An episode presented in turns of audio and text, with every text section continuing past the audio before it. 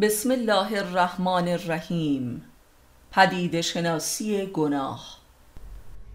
معلف استاد علی اکبر خانجانی. صفحه چهار. بسم الله الحکیم. گناه به معنای تخطی از قوانین الهی است و قوانین الهی همان قوانین وجودی و روحانی در بشرند که تجاوز به حدود این قوانین موجب بیماری و رنج روحانی می شود همانطور که تخطی از قوانین طبیعی موجب آزار و امراض جسمانی می شود مثل سقوط از بلندی که موجب شکستن استخوان بدن می گردد. در این رساله به یاری حق قصد داریم که گناه را به عنوان خطای روحانی مورد بررسی قرار دهیم و برخی از قوانین آن را دریابیم. همانطور که در قرآن کریم آمده است که هر کسی که در حیات دنیا در رحمت باشد در حیات آخرت از رحمتی برتر برخوردار است و هر که در حیات دنیا در عذاب باشد در حیات آخرت هم عذابش بیشتر است. پس درک می کنیم که حیات اخروی ادامه حیات دنیوی است. منتها با کیفیتی بسیار شدیدتر. و این بدان دلیل است که تن آدمی هجاب و حفاظ و جوشنی مستحکم است که نفس و روح و روان را در خود پیچیده است همچون لباس. و لذا برخورداری های آدمی هم از لحاظ خوشی و هم از رنج در حیات دنیا کاهش می‌یابد و پس از مرگ با از میان رفتن این هجاب برخورداری های نیک و بد هر دو بسیار شدیدتر می شود پس هر آنچه که در آخرت موجب عذاب باشد در دنیا هم عذاب آور است و بالعکس. پس قوانین بهشت و دوزخ و برزخ را در همین دنیا نیز می‌توان درک نمود. در حقیقت اگر خداوند چیزی را نهی کرده است فقط بدان دلیل نیست که خوشش نمی آید بلکه روح و روان بشر را هم خوش نمی آید زیرا روح آدمی از روح خداست. به همین دلیل خودشناسی همان خداشناسی است. فصل اول دروغگویی یا ریا؟ دروغگویی به این دلایل زیر بد است یعنی گناه است. یک دروغگویی دیر یا زود رسوا می شود و فرد دروغگو را در میان مردم منفور و غیر قابل اعتماد می کند و همین امر موجب انزبا و کینه شده و این امر نیز منشأ بسیاری از خطاها و گناهان دیگر می شود و نیز دچار افسردگی و امراض عصبی می گردد دو فرد دروغگو در بلند مدت دروغ خودش را هم باور می کند و حافظه اش مختل می شود و خود به دروغی که گفته مبتلا شده و به واسطه فراموشی زندگیش پریشان می گردد 3. کسی که به دروغگویی عادت کرد اراده و قضاوت و تشخیص او در همه امور زندگی فردی مختل می شود مثلا به دانجان می رسد که حتی سیری یا گرسنگی خود را تشخیص نمی دهد و همین امر موجب ناراحتی دستگاه گوارش و سایر اعضای داخلی بدن می شود یعنی اعضا و حواس بدنش به صاحبش دروغ می گوید چهار دروغگویی به طور تصاعدی رشد می کند زیرا هر دروغی که گفته می شود فرد بایستی برای رسوا نشدن آن متوسل به دروغهای دیگری شود و لذا تمام زندگی او غرق دروغ می شود و ذهن او دیوانه و پریشان می گردد و به راستی دست چپ و راست خود را هم تشخیص نمی دهد و باورش نسبت به خودش از میان می رود و این بدترین نوع عذاب است. پنج. پس هر که به دیگران دروغ بگوید نهایتا به خودش دروغ گفته است و خودش گمراه شده و فریب خود را می‌خورد. شش. آدم دروغگو همواره نگران است که مبادا دروغش رسوا شود. لذا به تدریج دچار بیماری استراب و دلواپسی و وسواس می شود و برای رفع این عذاب محتاج داروهای اعصاب و مواد مخدر می شود. و لذا به تحقیق معلوم شده است که یکی از بزرگترین ویژگی های معتادان دروغگویی حرفه‌ای و پیاپی است.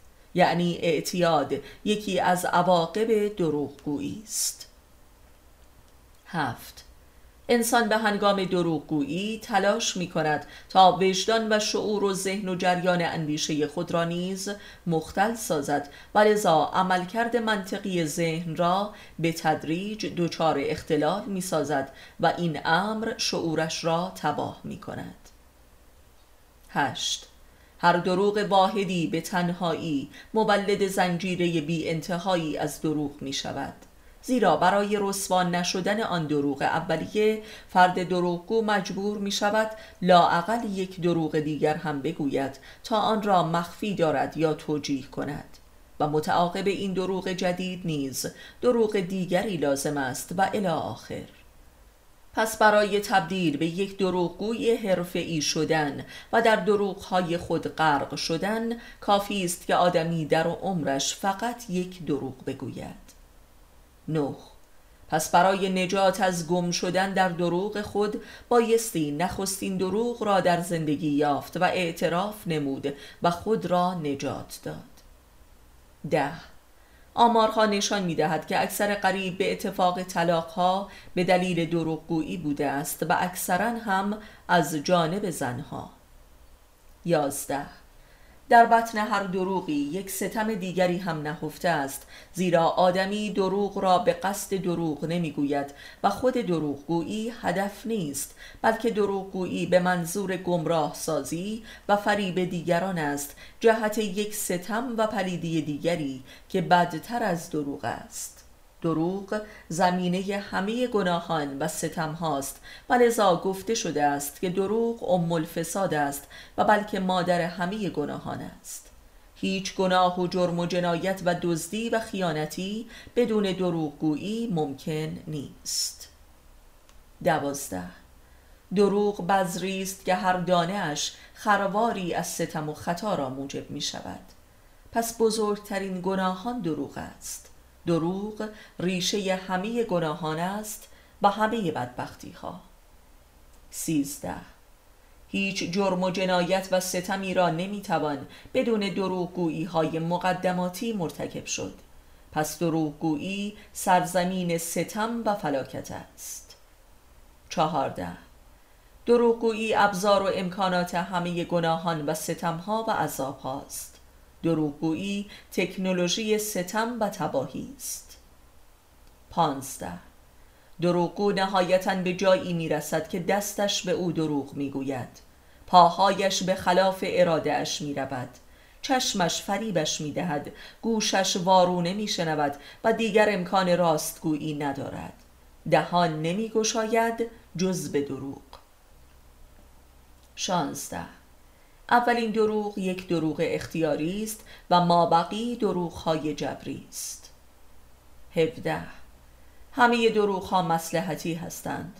دروغ های غیر مسلحتی فقط در دیوان خانه شنیده می شود یعنی از زبان کسانی که در دروغ خود دیوانه شدند یعنی دروغ خود را باور کردند هجده.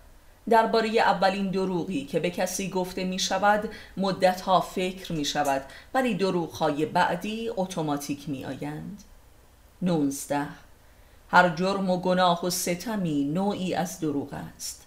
دروغهایی که تبدیل به عرف و عادت و فرهنگ شدهاند مثل دزدی، زنا، کلاهبرداری، ربا و غیره. 20 بسیاری از دروغ تبدیل به مجموعه ای از سازمان رفتاری و رسوم و صفات در بشر شدهاند. مثل ناز زن، تعظیم و چاپلوسی، عشق بازی، بسیاری از تعارف ها، عبادات صحوی، مراسم عروسی و عزایی، آرایش، بازی ها 21 برخی از ها در طول تاریخ تبدیل به شغل و حرفه و تخصص شدند مثل سیاست، دلالی، روسپیگری، پزشکی، رمالی، نصیحت اخلاقی، برخی روزخانی ها، قضاوت و تبلیغات. 22 برخی از دروغ ها در طول تاریخ بشر علوم و فنونی را پدید آوردند مثل نقطه که موجودی دروغین و خلاف واقع است و اساس علم هندسه و ریاضی و صدها علم دیگر است. 23 برخی از دروغ ها راست از آب در می آیند مثل عشق.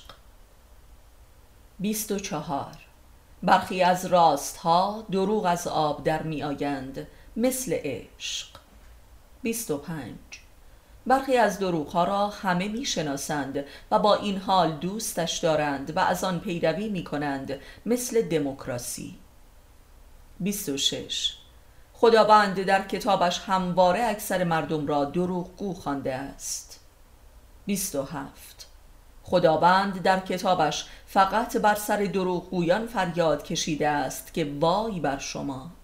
مخصوصا آنهایی که بر سر نماز دروغ می‌گویند یعنی به خود خدا مستقیما دروغ می‌گویند. 28 عذاب آورترین و مادام العمر ترین دروغ ها ادعای عشق است. 29 دروغگویی منفورترین و رایجترین گناهان است. سی. اگر هیچ کس دروغ نگوید هیچ گناه و جرم و جنایتی در جهان نمی‌تواند رخ دهد و جهان بهشت می شود سی و یک. انسان با هر دروغی که می‌گوید تغییر ماهیت می‌دهد تا آنگاه که به کلی از بشریت توهی شده و تبدیل به یک جن یا شیطان و دیو می شود سی و دو. دروغگوترین پدیده اصر ما علوم و فنون هستند که مستمرن ادعاهایشان باطل می شود و باز هم دروغ می گویند و همه باور می کنند و باز باطل می شود به خصوص علم طب. سی و سه. بیشترین دروغ ها در قلم رو به مذهب گفته شده و می شود زیرا سخن از جهان نادیدنی و نافهمیدنی است. سی و چهار. برخی از دروغ ها تبدیل به باورهای فرهنگی و اعتقادی و مقدس شده است مثل خرافات. سی و پنج. بزرگترین دروغ ها مقدسترین آنها هستند مثل سوگند خوردن. سی و شش. بزرگترین دروغگویان قدرتمندترین آدم هایند مثل سیاست مداران و دولت مردان پس سرنوشت بشری در دست دروغگویان بزرگ است و انسان به واسطه دروغهای بزرگتر به قدرتهای دنیوی برتری می رسد سی و هفت. اساس دروغ حیات دنیاست که همه آن را ابدی میپندارند و فانی بودنش را باور ندارند. اگر کسی این دروغ را باور نکند هرگز دروغ نمی‌گوید. سی و هشت. اساس تعلیم و تربیت دروغ است. زیرا همه کودکان با بازی و قصه رشد می کنند که دو تا دروغ رسمی و مسلحتی است. سی و دروغگویی نوعی بازی کردن با دیگران است. همانطور که بازی کردن هم نوعی دروغ است. چهل. امروز دروغ تبدیل به یک هنر و صنعت عظیم جهانی شده است که تبدیل به تفریح روزمره بشر مدرن شده و سرنوشت جوامع را رقم می‌زند. یعنی سینما که ذاتش بر دروغ و ریاست یعنی نمایش و بازی و قصه. و این هنر جایگزین مذهب شده است و لذا دروغ را قداست بخشیده است. توقع صدق از انسان سینما زده ناممکن است. برای انسان سینما زده ملاک بازی است و صدق ضد سینماست چهل و یک. بشر مدرن راستگویی را به کلی فراموش کرده است زیرا از طبیعت خارج شده و به محاق صنعت و ظلمت افتاده است. چهل و دو. تمدن مدرن بر سه دروغ بزرگ بنا شده است تکنولوژی، دموکراسی، سینما. بهشت آتشین، تکنولوژی سلطنت مبرا از هر مسئولیتی دموکراسی و دروغ مقدس سینما. چهل و سه. امروزه بلاحت و حماقت و عقب ماندگی بزرگتر از صداقت نیست زیرا ملاک انسان نیست بلکه تکنولوژی است و انسان تکنوزده موجودی دیوانه است یعنی کذاب. چهل و چهار. روزی فرا می رسد که دروغگویان را خردمند می نامند و صادقان را ابله. علی علیه السلام. چهل و پنج. تمدن حاکم بر جهان مدرن. تمدنی دروغین و دروغگوست که همه دروغهایش را با چند واژه ذاتا دروغ راست می نمایاند آزادی، دموکراسی، علم، تکنولوژی، پیشرفت، رفاه، صلح، عدالت، حقوق بشر، انسانیت، عشق، هنر، بازار آزاد، برابری زن و مرد. چهل و شش. منشأ تشخیص راست و دروغ عقل و شعور بشر است و بشر مدرن شعورش به واسطه تکنولوژی و دموکراسی و سینما قارت شده است. بشر تکنو زده بشری از خود بیگانه شده و از جایگاه صدق وجودش خارج شده و لذا موجودی کاذب است. چهل و هفت. کلام دروغ عبارت است از کلامی که بیانگر کامل واقعیت مد نظر نباشد و فرد متکلم به عمد و آگاهانه قصد تحریف واقعیت را داشته باشد. بنابراین به قول علی علیه السلام برای دروغ گو بودن همین بس که آدمی خود می‌داند که دروغ می‌گوید. چهل و هشت. ولی بشر مدرن دیگر نمی‌داند که دروغ می‌گوید و دروغ میشنود. و این مقام کذب نیست بلکه قلم رو به هزیان و جنون و مالیخولیاست چهل و نه. اگر میزان صدق واقعیت بیرونی و محسوس باشد خدا قدیمی ترین و جهانی ترین دروغ بشر محسوب می شود زیرا وجود خارجی و محسوس ندارد و کسی همو را ندیده است. ولذا دروغی بزرگتر از آن سوگند خوردن به خداست. در مواقعی که دروغی بزرگتر از حد باور باشد. و لذا بزرگترین دروغ ها با نام خدا بر زبان می آید که خود قدیمی ترین و رایج ترین دروغ های بشر است. زیرا بشر از او اطاعت نمی کند یعنی باورش ندارد. و مضاف بر این خود خداوند در کتابش میفرماید که کافران یعنی منکران خدا می‌گویند که خدا در جایی بسیار دور یعنی آسمان است. و باور همه مردمان جهان چنین است تقریبا. ولذا چیزی به نام مذهب هم بزرگترین دروغ تاریخی و جهانی بشر است زیرا خدایش را باور ندارد. ولذا بر اساس چنین خدای دروغینی که بشر ادعا می کند تمدنی سراسر دروغ پدید آمده است. بر اساس بزرگترین و قدیمترین دروغ مسلحتی به نام خدای پشت بام آسمان. تمدنی بر دریایی از دروغهای مسلحتی پنجاه. از آنجا که رایج ترین و جهانی ترین واقعیت بشری تماما دروغ می‌گوید و بر دروغ زیست می کند پس راستی وجود ندارد. و اگر میزان صدق واقعیت است پس صدق دروغ است چون وجود ندارد و گهگاهی هم که صادقی رخ می نماید متهم به جنون یا کفر و الهاد می شود و معدوم می شود دروغ به همان جایی می رسد که راست. علی علیه السلام. آری راست و دروغ هر دو به حضور خدا می رسند در قیامت کبرا منتها در آن روز کافران می گویند ای کاش خاک می بودیم و سپس خود را با صورت در آتش دوزخ سرنگون می کنند.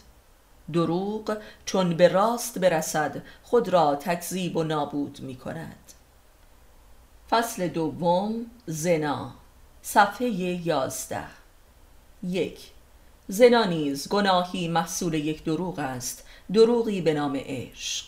بدون این دروغ زنا ممکن نیست. دو رابطه جنسی بدون تعلق قلبی متقابل و تعهد متقابل بین دو جنس مخالف در ماهیت زنا محسوب می شود حتی اگر همسر رسمی باشند 3. زنا به معنای تجاوز و ظلم آشکار و فیزیکی است به تن و روح خود و طرف مقابل چهار از آنجا که قوه جنسی هسته مرکزی غریزه حیات است. پس تجاوز به تن چه با مکر و چه زور. عین تجاوز به جوهری زندگی و جان و روان است و عوارض آنگاه برای تمام عمر باقی میماند. به مانند جراحتی در روح آدمی که موجب عفونت و فساد می شود و زهرش در روان انسان جاری است. پنج. عذابهای حاصل از زنا همچون دروغگویی به صورت قانون طبیعی در روح آدم به طور خود به خود بارز می گردد 6.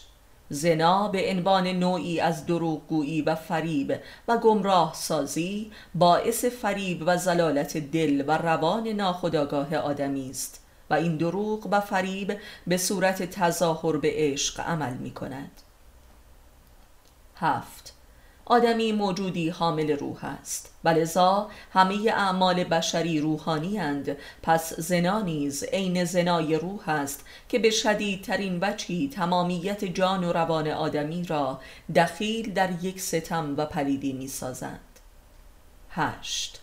آن زناشویی که مبتنی بر ولایت پذیری متقابل و صداقت و همدلی و هم سرنوشتی نباشد مسلما رابطه ای زنایی محسوب می شود و لذا این رابطه موجب افزایش تدریجی کینه و ادابت در طرفین شده و عاقبت در جایی عقد گشایی می شود و جنون و جنایت می آفریند که به معنای برون افکنی و پاکسازی وجود از طرف مقابل است. زیرا در رابطه جنسی جان و نفوس طرفین دخیل می گردد و هر کسی در طرف مقابل دخیل و خلیفه می شود و این واقعه علت العلل روسبیگری و شهوت و خیانت افسار گسیخته و کینه طولانی مدت است. نه به همین دلیل بعد از طلاق طرفین بایستی به اندازه کافی صبر کنند تا از طرف مقابل به لحاظ روانی پاکسازی شوند و در ازدواج بعدی تعجیل نکنند که این تعجیل موجب زنای نامرئی در رابطه با همسر بعدی است. ده.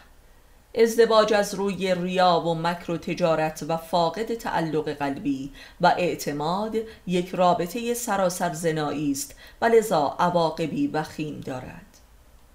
یازده. زن و شوهری که به هر دلیلی تعلق قلبی را از دست داده اند بایستی از رابطه جنسی بپرهیزند زیرا این رابطه بر کینه می افزاید و زنا محسوب می گردد و در صورت عدم جبران رابطه بهتر است جدا شوند زیرا فرزند این رابطه نیز در یک شرایط و روان زنایی تربیت می شود و خسم والدین می گردد و خود نیز رنجور روانی می گردد دوازده. رابطه زنایی موجب کشت و پرورش و رشد دادن کینه و ادابت در قلوب طرفین است. و مثل این است که آدمی در دل خود خسمی شیطانی را حمل کند و پرورش می دهد که این موجب تباهی تن و دل و روان است. سیزده زنا از بدترین گناهان است زیرا تمامیت جان و روح آدمی را در این عمل دروغ درگیر می کند و بذر دروغی شدید و عمیق تا اعماق وجود آدمی ریشه می و وجود را سراسر دروغین و مبتلا می سازد چهارده. به همین دلیل طلاق بیهوده و از روی هوس به همان میزان که خطرناک است طلاق ندادن در صورت فقدان عاطفه نیز خطرناک است. پانزده از آنجا که زن در رابطه جنسی طرف پذیرنده و دریافت کننده است مسئله زنا در وجود او به مراتب خطرناکتر و طولانی مدتتر عمل می کند و زن پس از هر طلاقی بایستی امر عده را رعایت کند و این امر برای مرد واجب نیست ولی مستحب است. شانزده بنابراین زنا برای زن به مراتب تباه کننده تر است زیرا دریافت کننده نفس مرد است.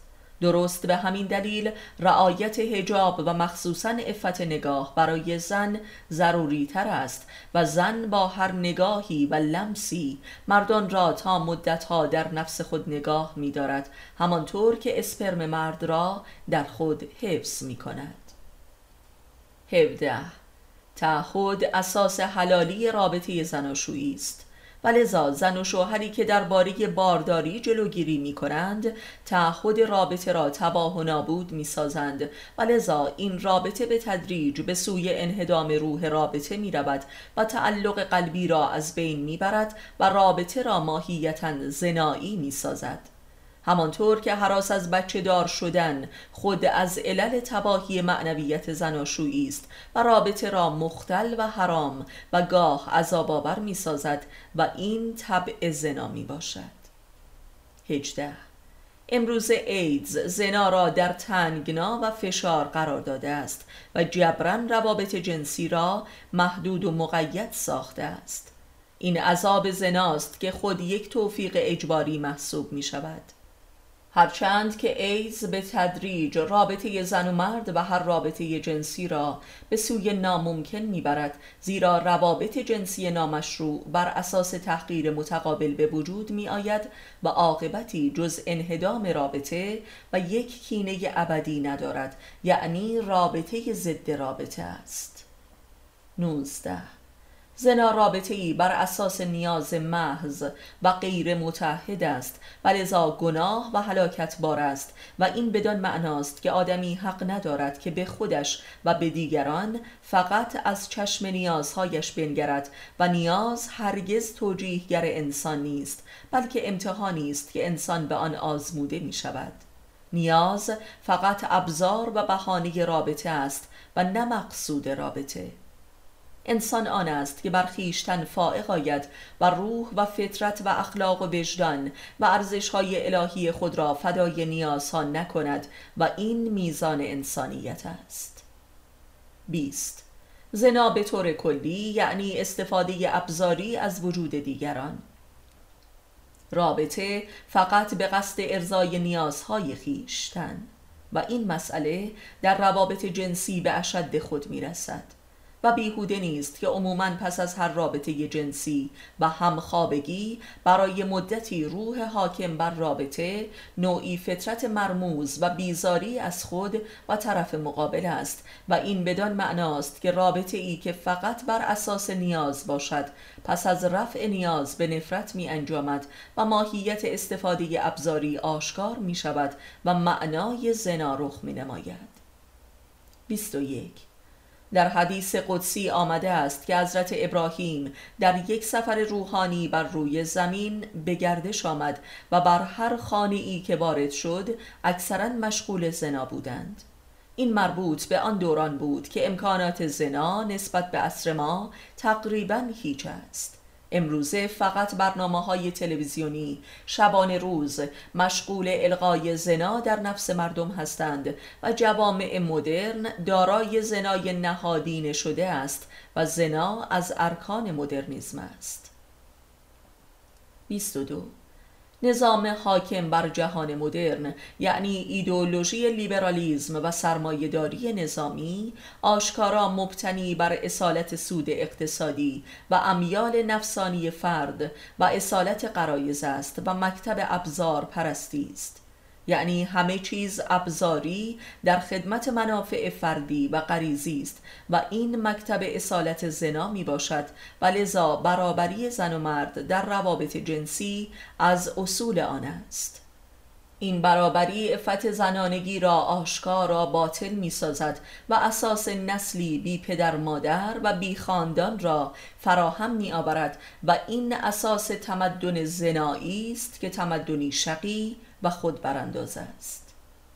23 انهدام خانواده در ایدئولوژی کمونیستی امتحانش را در روسیه شوروی پس داد و در خود فرو پاشید و آنچه که باقی ماند زنایی ترین جامعه در جهان بود که امروزه شاهدیم که جامعه در یوزه فاسد معتاد و مافیایی است.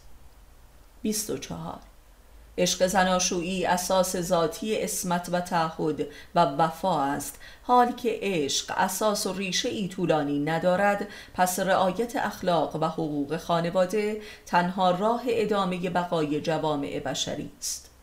تجربه شوروی نشان داد که نابود سازی خانواده که معلول نابود سازی اسمت زن است موجب نابودی نظام شوروی سوسیالیستی شد و این نظام را دوباره با حقارتی مضاعف به سوی سرمایهداری برگردانید.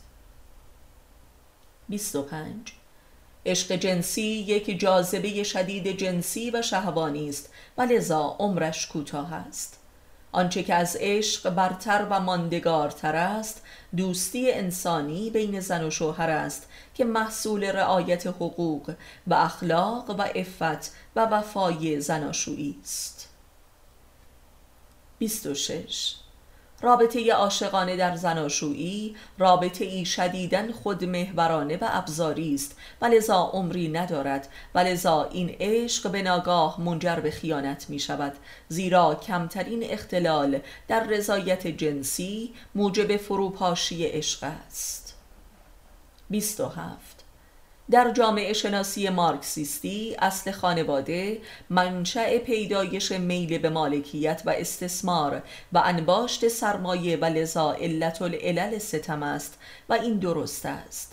ولی این ایدولوژی نتوانست علت این امر را در ذات خانواده درک کند و لذا مبادرت به نابودی خانواده نمود و این مهمترین خطای ایدولوژیکی مارکسیزم است. 28 علت العلل مالکیت پرستی و انباشت سرمایه در خانواده امر شجری ممنوعه. یعنی نجات پرستی و ارادی به جاودانه شدن در تاریخ است به واسطه ادامه نژاد در فرزندان. و این اصل کفر است. پس خانواده باید تربیت شود و روی به خدا پرستی کند تا در رابطه با خدا حس جاودانه نماید نه در فرزند پرستی و تاریخ پرستی که منجر به مالکیت پرستی و انباشت سرمایه می شود. ولی مارکسیزم اصل صورت مسئله را پاک می کند یعنی خانواده را نابود می کند زیرا راه حل دیگری نمی شناسد چون خدا و دین را منکر است. 29 ایدئولوژی کمونیستی با انتقال فرزندان به جامعه و حکومت و خارج کردن سرنوشت بچه ها از ارادی والدین می‌خواست تا بنیاد مالکیت پرستی و انباشت سرمایه را براندازد ولی این امر منجر به متلاشی شدن رابطه زناشویی می شود و خود موجب خیانت و زنا و طلاق است. سی. هرچند که خود انباشت ثروت موجب ایجاد فساد و زناست. پس علاج در خداشناسی و خداپرستی است بر جای فرزند پرستی. سی و یک. فرزند پرستی در خانواده ها جایگزین انهدام عشق جنسی است یعنی جایگزین عورت پرستی. چون زن و شوهر موفق به تصاحب یکدیگر می شوند. تصاحب فرزند رخ می دهد که آن هم به واسطه ثروت و قدرت مادی هرچه بیشتر ممکن می شود. پس مالکیت پرستی و سرمایه داری معلول فرزند پرستی و آن معلول عورت پرستی ناکام است. سی و دو.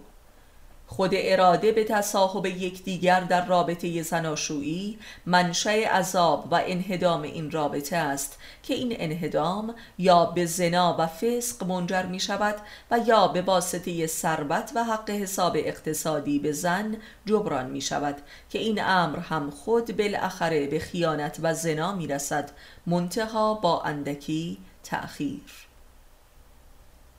سی و سه پس اراده به تصاحب یکدیگر در رابطه زناشویی منشأ زنا و خیانت و طلاق است. این تصاحب اصل زنا و استفاده ابزاری از رابطه زناشویی است.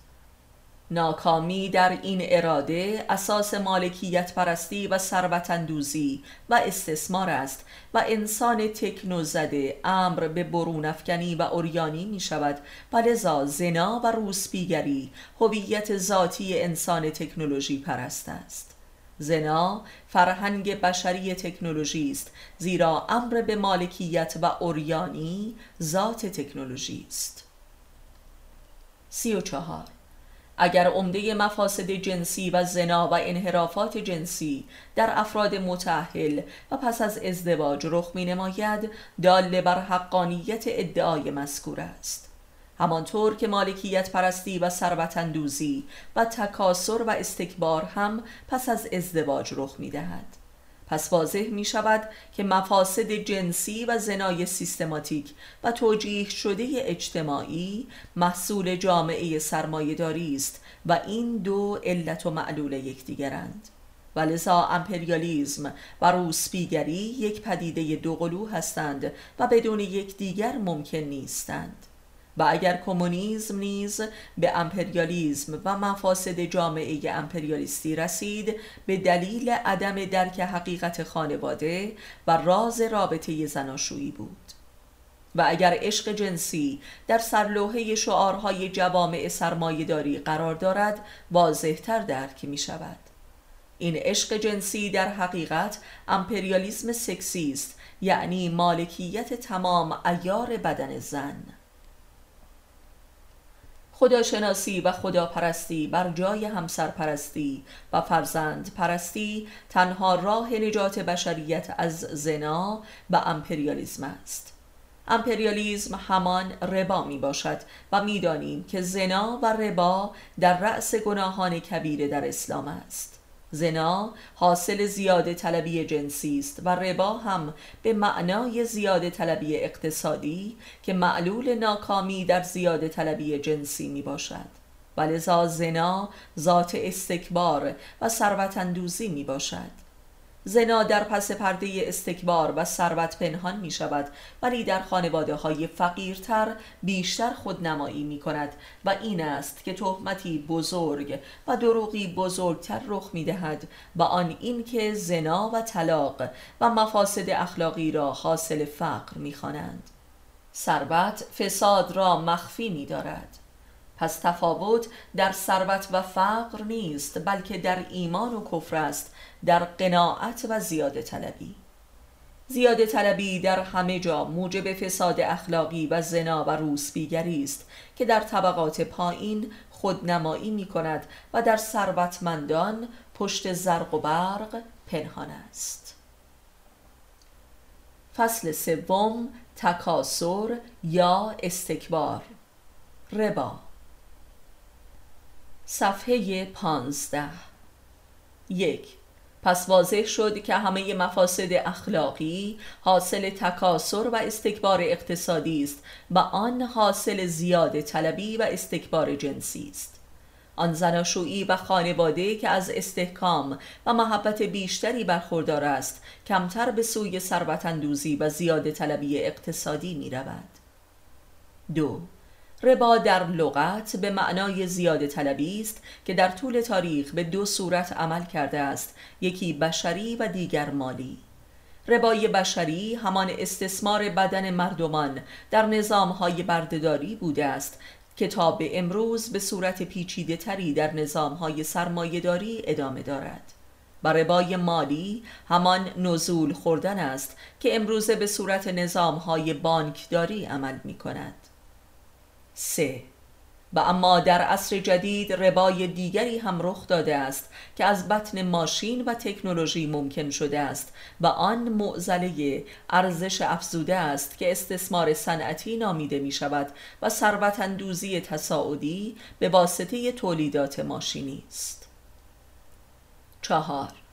در هر سه صورت ربا آنچه که نهایتا قارت و تباه می شود انسان فقیر است که یا بدنش را می فروشد یا باقی مانده حداقل زندگیش را به رباخار و بانکدار می دهد و یا زیر چرخ ماشین له می شود و امروزه این هر سه نوع ربا متحدن در یک نظام واحد جهانی مشغول استثمار بشرند که وحدت بانک و صنعت است و صاحبان اصلی این دو در همه جا یکی هستند که در عصر جدید دیگر نام این صاحبان هرگز معلوم نیست زیرا در شبکه های شرکت های بزرگ جهانی پنهانند. پنج. سرمایه در یک جامعه از سه رکن تکنولوژی، ماده اولیه و نیروی انسانی تشکیل شده است. و خزانه آن بانک است و بانک ها صاحب سود این سرمایه هستند و به مردم عادی در حد بخور و نمیر رزق می دهند. شش و اما قلب ربای عصر جدید صنعت و تکنولوژی مدرن است که مهد تولید ثروت و ارزش افزوده است که منشأ ربا و تکاسر و انباشت سرمایه و فاصله فزاینده طبقاتی می باشد امروز رباخاران صاحبان صنایع هستند که در بانک ها مشغول مکیدن خون مردمند. هفت. پروازه هست که بایستی برای کندن بنیاد ربای مدرن این سرمایه ها عمومی و ملی شوند یعنی صنایع و بانک ها از مالکیت خصوصی خارج شوند و یک حکومت مردمی اسلامی این سرمایه ها و ارزش افزوده را به نفع مردم در اختیار گیرد. 8 بزرگترین عیبی که برخی بر مالکیت عمومی می‌گیرند این است که در این صورت رقابت از بین می رود در حالی که این یکی از مهمترین حسن مالکیت عمومی است زیرا رقابت در امور دنیا جز فساد نمی آورد همانطور که مثلا رقابت بین ابرقدرت ها جهان را به فساد کشیده است و تسلیحات امهای جمعی یکی از نتایج این رقابت است. 9 طبق قوانین قرآنی امر مالکیت عمومی مشمول قانون انفال و معون است. ده. وقتی در جامعه امکان مالکیت پرستی و ثروت و استکبار نباشد و در خانواده ها هم خدا پرستی و تربیت الهی حاکم باشد نجات پرستی هم از بین می رود و بدین گونه بنیاد خانواده تحکیم می شود زیرا طلاق و زنا که به قصد دنیای برتر است از بین می رود. زیرا روسبیگری در جامعه بر مبنای قدرت مالی و اشرافیت نسبت به طبقات پایین پدید می آید چون اختلاف طبقات نباشد خانواده محکم و خدشناپذیر می گردد یازده علاوه بر این تصاوی حقوق زن و مرد که علت العلل فروپاشی خانواده است یکی از محصولات جامعه سرمایهداری است. تا زن را هم به استثمار بکشد و با از بین رفتن استثمار در جامعه این برابری جنونآمیز هم از بین می رود دوازده. مالکیت عمومی انفال و ماون که همان عدالت اقتصادی در اسلام است حرس و دنیا پرستی را که علت العلل از خود بیگانگی بشر است از نفس بشر بر می کند و هر کسی خودش می شود و بر جای خود می نشیند و این عدالت علوی است که جنون را که علت جنایت است از بین می برد و نفوس افراد بشری را به سلامت و آرامش و قرار می کشاند سیزده مالکیت پرستی و ثروتاندوزی و استکبار و قدرت طلبی مادی به نیت تملک زن و شوهر بر یکدیگر است. وقتی مالکیت عمومی شود اراده به تملک زناشویی که اساس ذاتی ستم و استثمار است نابود می شود زیرا امکان چنین تملکی وجود ندارد. چون این اراده به تملک بر جنس مخالف از بین برود نجات پرستی هم نابود می شود چهارده. ربا به معنای زیاده خواهی به قصد مالکیت انسان بر انسان است و این ریشه در خانواده ها دارد. و لذا زناشویی های فاسد و تباه شده دارای امیال ربایی و استکباری شدیدتری هستند. پانزده. آنچه که مرد را به سوی ربا و استکبار میکشاند ارادی به مسلط شدن و مالکیت بر زن و فرزندان است تا بدین گونه آنها را بخرد و آنچه زن را به سوی اشتغال بیرونی میکشاند که اساس زنا و فروپاشی خانواده است مبارزه با شوهر در این سلطه است و ارادی به برابر شدن در این ستم است. ولی اگر امکان و شرایط ربا و استکبار در جامعه نباشد منبع تغذیه ستم زناشویی نابود می شود که اساس همه گناهان و مفاسد است مثل دروغ، زنا و ربا. زیرا دروغگویی به قصد برتری جویی و سلطه و دنیا پرستی و زناست. پس عدالت اقتصادی بنیاد مثلث گناه یعنی ربا، ریا، زنا را میخوش کند شانزده. همه مفاسد عصر مدرن معلول دوری بشر از طبیعت است.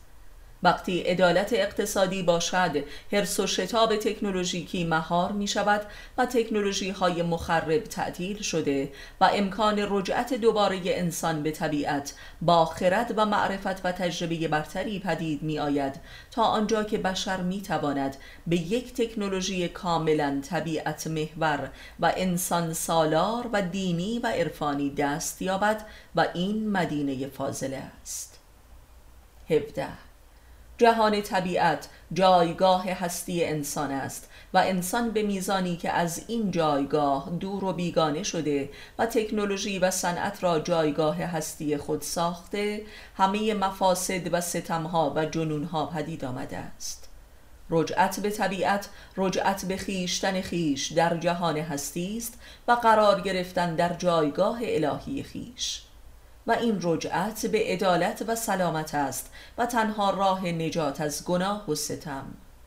این رجعتی نه جانوری که عرفانی است و رزوانی